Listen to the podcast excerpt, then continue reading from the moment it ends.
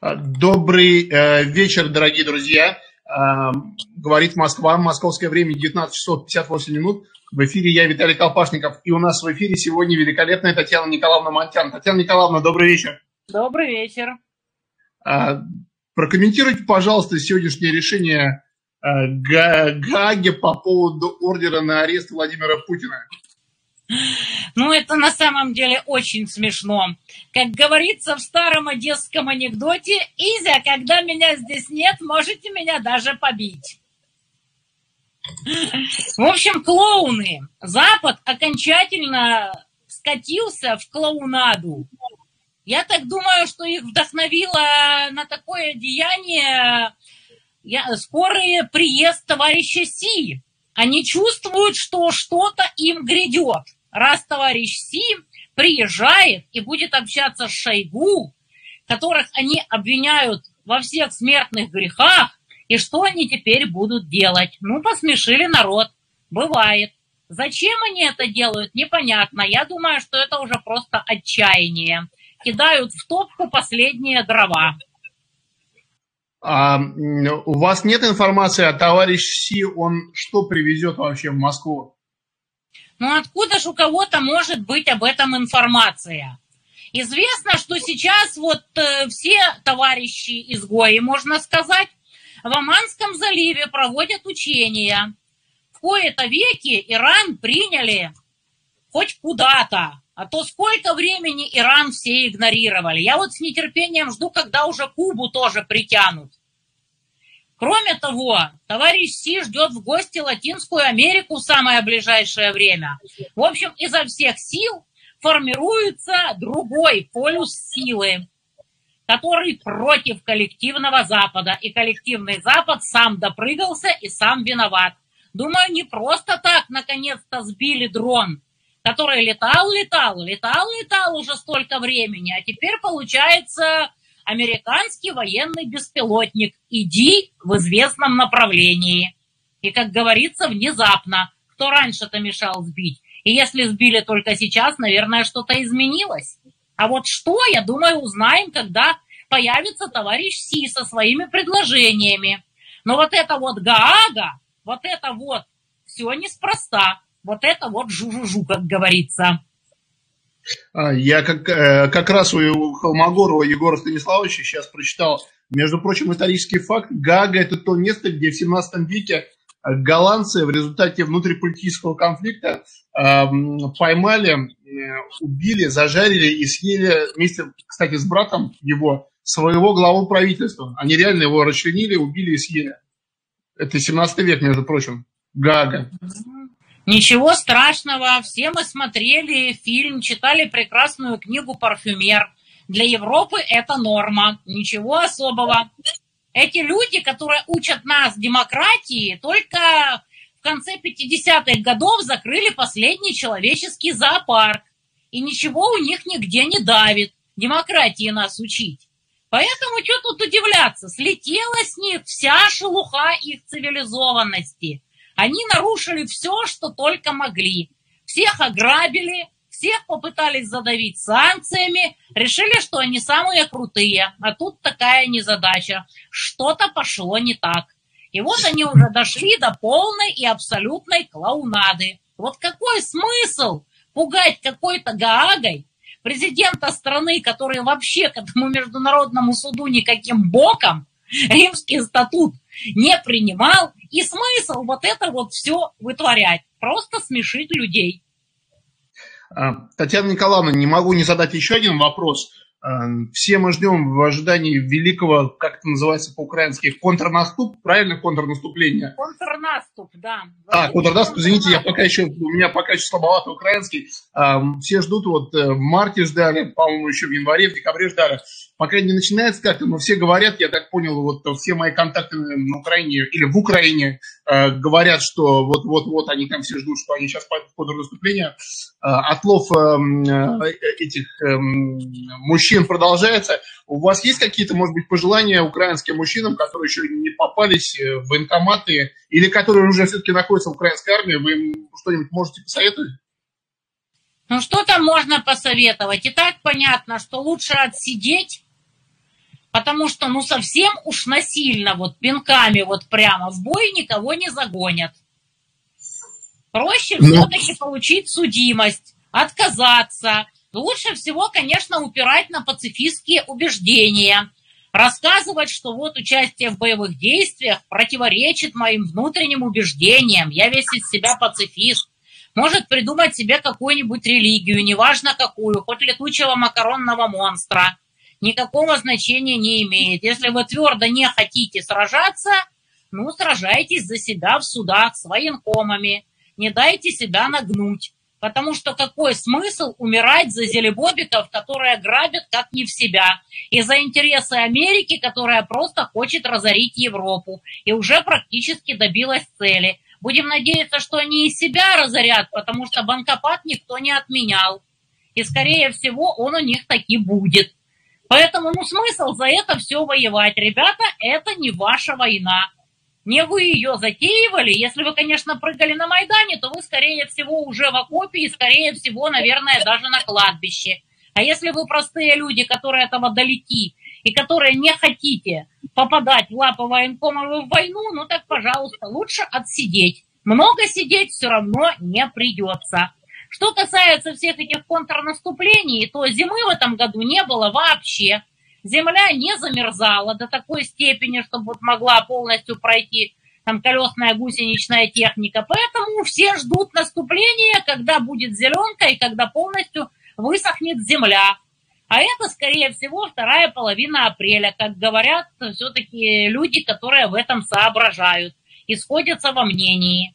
Поэтому вот все в ожидании. Поэтому я не сильно верю в любые мирные инициативы до тех пор, пока состоится решающая битва. А уж от ее результатов будет зависеть, на каких условиях кто там с кем будет мириться, если будет мириться вообще. Думаю, что товарищ Си приезжает для того, чтобы вот рассказать о своем мирном плане, чтобы его с негодованием отверг Запад и Саларейх.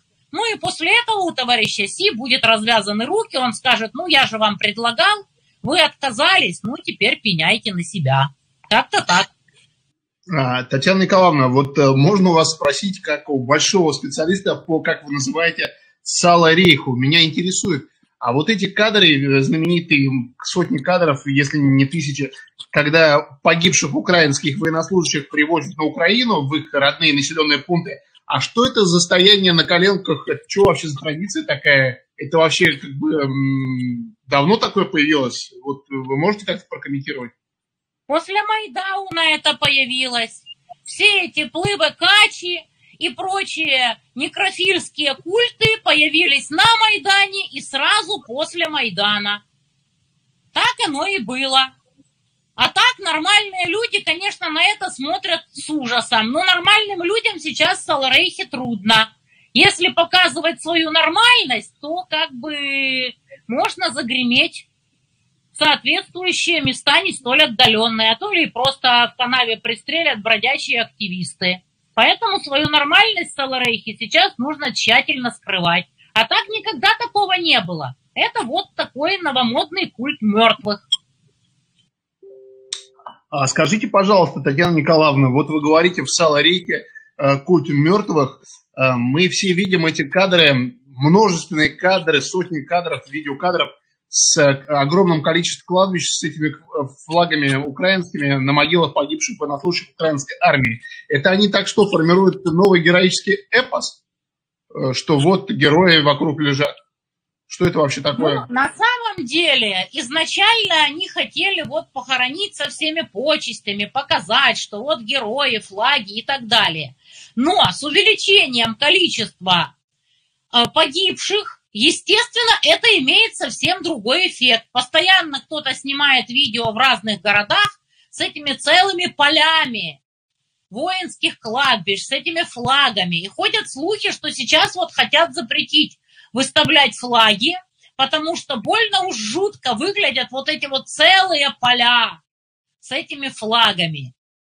А люди все больше и больше ропщут, потому что огромное количество пропавших без вести. Постоянно появляется видео, где женщины наседают на военкомов или еще каких-то там деятелей и спрашивают, где моя дитина, где мой ребенок? Куда он делся? Почему нет никаких сведений? Почему невозможно достучаться? Так что это вот сейчас массовое явление. И думаю, что уже скоро количественные изменения перейдут в качественные. Мы все этого ждем. Татьяна Николаевна, вот а, информационно Запад полностью поддерживает Украину на информационном поле. А почему мы вот видим все больше и больше публикаций, причем в авторитетных западных изданиях, вот не далее, как вчера, известное информационное издание «Политика» американское, консервативное, у которого огромное количество читателей в Америке, кто интересуется политикой в мире, они пишут, что украинские потери погибшими больше 100 тысяч человек. Они почему а, при том, что политика не была замечена в каких-то симпатиях э, к России. Почему они в своих э, официальных СМИ до этого госпожа Урсуна, Урсула фон дер, Ляйнер называла эту цифру больше 100 тысяч человек. Они почему эти цифры э, публикуют в открытую фактически? Зачем? Потому что им глубоко плевать на то, что о них подумают в каком-то там Саларейхе, и тем более в России. Потому что даже если кто-то что-то неправильно в Саларейхе подумает, то мнение неправильно подумавшего абсолютно никого не волнует. Но они уже между собой обсуждают вопрос, а недорого ли нам обходится эта авантюра? Что да, хотели изначально развалить Россию на 8 кусков или на что они там хотели, поставить во главе там то ли Навального, то ли Ходорковского. Они думали, что вот, будут какие-то потрясения, революция и так далее. Время идет, революция в России не случилась, такая досада. И они уже на полном серьезе рассуждают, не пора ли уже отползать. Естественно, есть ястребы, особенно из числа тех, кто на этом больше всего зарабатывает, то есть военно-промышленный комплекс. Или те политиканы, которые полностью свихнулись, утратили связь с реальностью, и для которых крах их авантюры по нападению на Россию руками закабаленного, порабощенного Саларейха, в который они превратили Украину на своем Майдане, для них это полный крах. Но есть и, как обычно, люди, которые начинают уже считать деньги. Говорят, ну да, не получилось, пора фиксировать убытки и выходить из этого проекта. Вот отсюда все эти статьи и про потери, и про то, что они вот публикуют сейчас мощнейший скандал значит, вояка с позывным «Купол» рассказал чистую правду, как оно все происходит. В издании «Вашингтон-Пост». Рассказал, что да, вот ему мобиков подкидывают, а эти мобики и стрелять даже не хотят, звука выстрела боятся, гранату никогда не кидали. Какой с этого толк? Рассказал он всю эту чистую правду. И, пожалуйста, его понизили в должности, а он написал рапорт на увольнение. За него заступилось огромное количество вояк, которые говорят, что как же так, он просто сказал правду. Зачем заметать мусор под ковер? Неужели мы хотим быть похожими на Россию? Откуда у них такое мнение, что в России кто-то что-то заметает под ковер, непонятно. Значит, до них не доносятся отголоски того, что творится в российском медиаполе и как кто друг друга обзывает и как сражаются друг с другом патриоты с охранителями и так далее. Ну вот такое вот мнение, что за что вы выгнали купол, он просто сказал правду. То есть брожения в Саларейхе уже идут. И на самом высоком уровне. Там на самом деле просто сражаются зелебобики, которые полностью узурпировали власть в стране, и все неудачники, которых они полностью отодвинули от политического процесса. И вот эти неудачники сейчас стараются хоть как-то застолбить свое место под солнцем, глядя на то, что вытворяют зелебобики. То есть тоже война в разгаре, своя война. Все как обычно, ничего нового под луной. Татьяна Николаевна, вот самое последнее, а, когда мы говорим о потерях украинской стороны, а, есть определенный срез, стресс потери украинского общества. Я обратил внимание, что там очень часто фигурируют э, представители, скажем так, как интеллигенции, творческой какой-то среды. Постоянно появляется информация о каких-то актерах, режиссерах погибших, продюсерах, айтишниках, эм, вот, спортсменах, эм, это как объяснить? Они туда бросают абсолютно все, в том числе и свою так называемую элиту? Нет, вот эти элиты, так называемые, они абсолютно свихнулись на вот этой вот сверхидее.